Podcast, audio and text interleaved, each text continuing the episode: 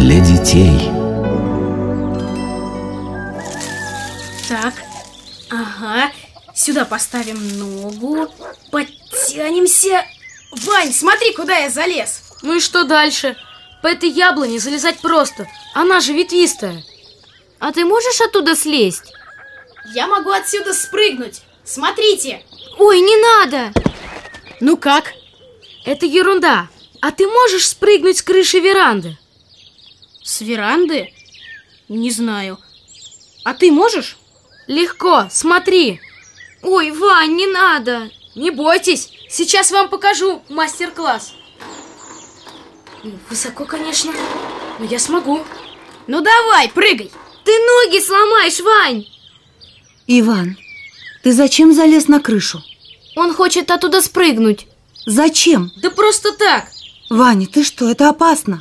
Немедленно слезай. Но мужчина не должен бояться опасностей. Конечно, мужчина не должен бояться опасностей. Но сам себе их без нужды создавать он тоже не должен. Я понимаю, если бы тебе нужно было прыгнуть, чтобы кого-то спасти. Но просто так, для того, чтобы доказать всем, что ты смельчак, этого делать не надо. Ведь ты к тому же можешь сломать себе ноги. Давай, спускайся. И раз уж вы все собрались, то давайте продолжим чтение Евангелия. Давайте. Вань, слезай быстрей. Сейчас иду. Ну что, вы готовы? Готовы. Помните, на чем мы остановились в прошлый раз? Да, мы остановились на том, как Иоанн Притеча крестил Иисуса в реке Иордан. Совершенно верно. Слушайте дальше. Сразу после крещения Святой Дух повел Иисуса в пустыню для испытания. Сорок дней и сорок ночей провел там Господь в посте, ничего не вкушая, и после этого ощутил сильный голод.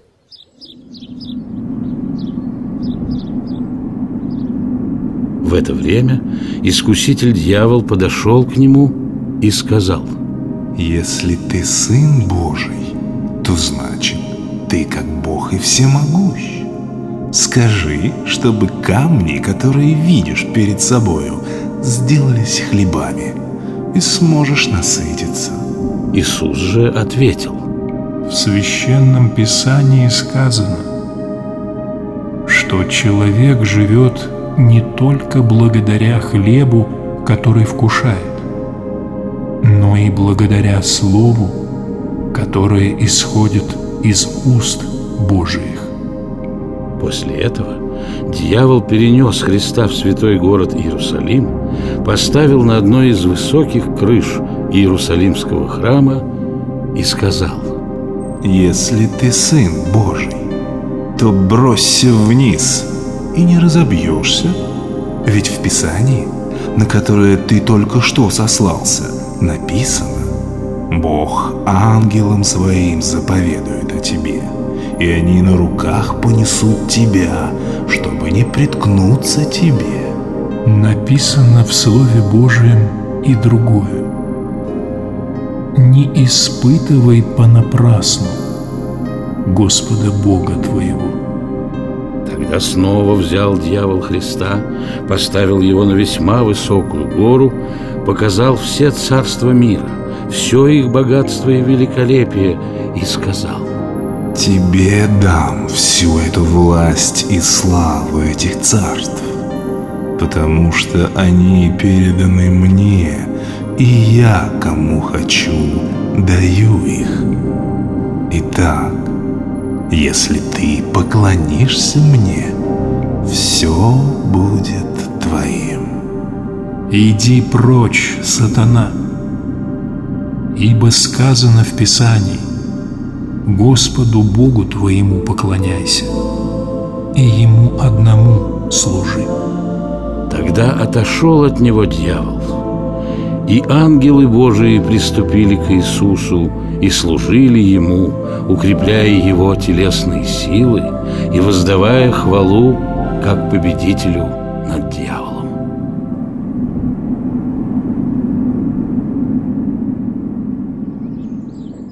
Ничего себе!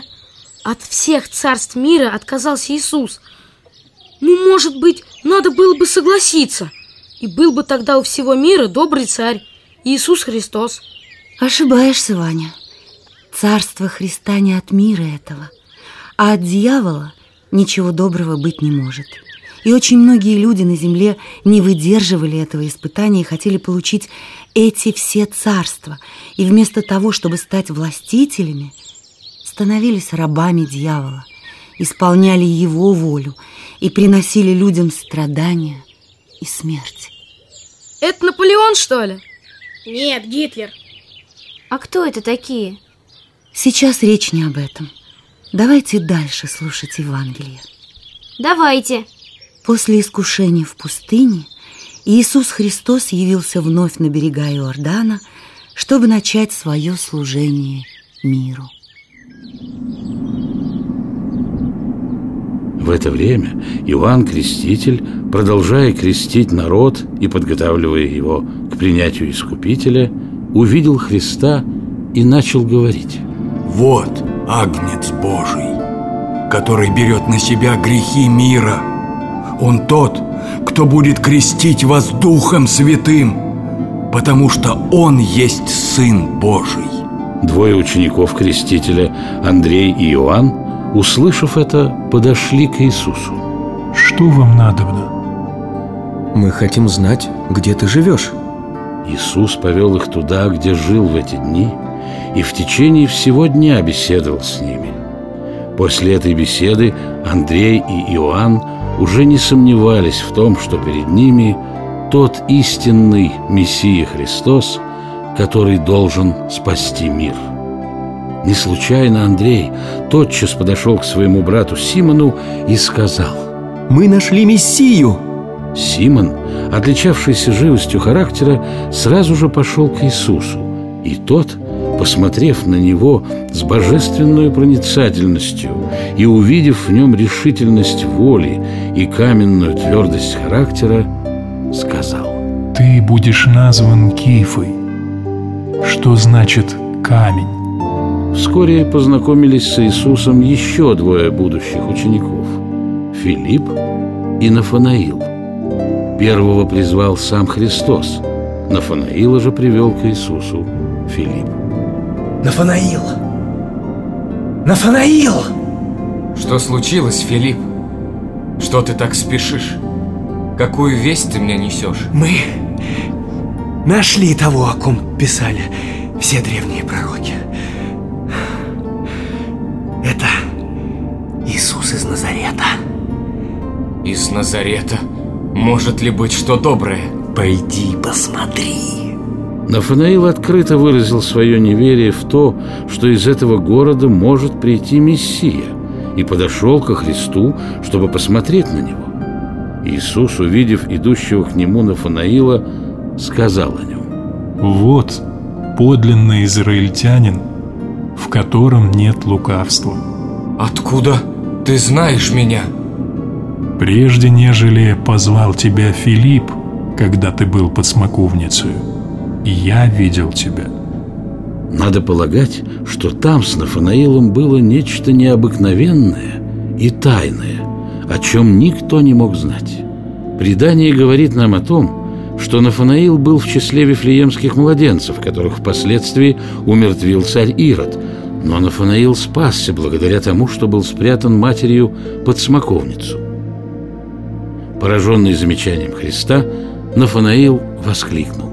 Учитель, ты Сын Божий, ты Царь Израиля.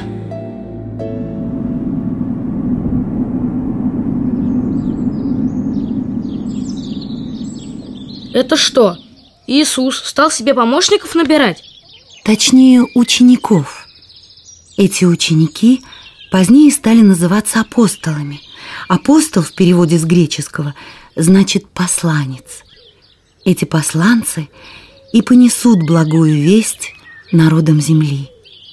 Но об этом и о многом другом нам еще предстоит узнать из Евангелия.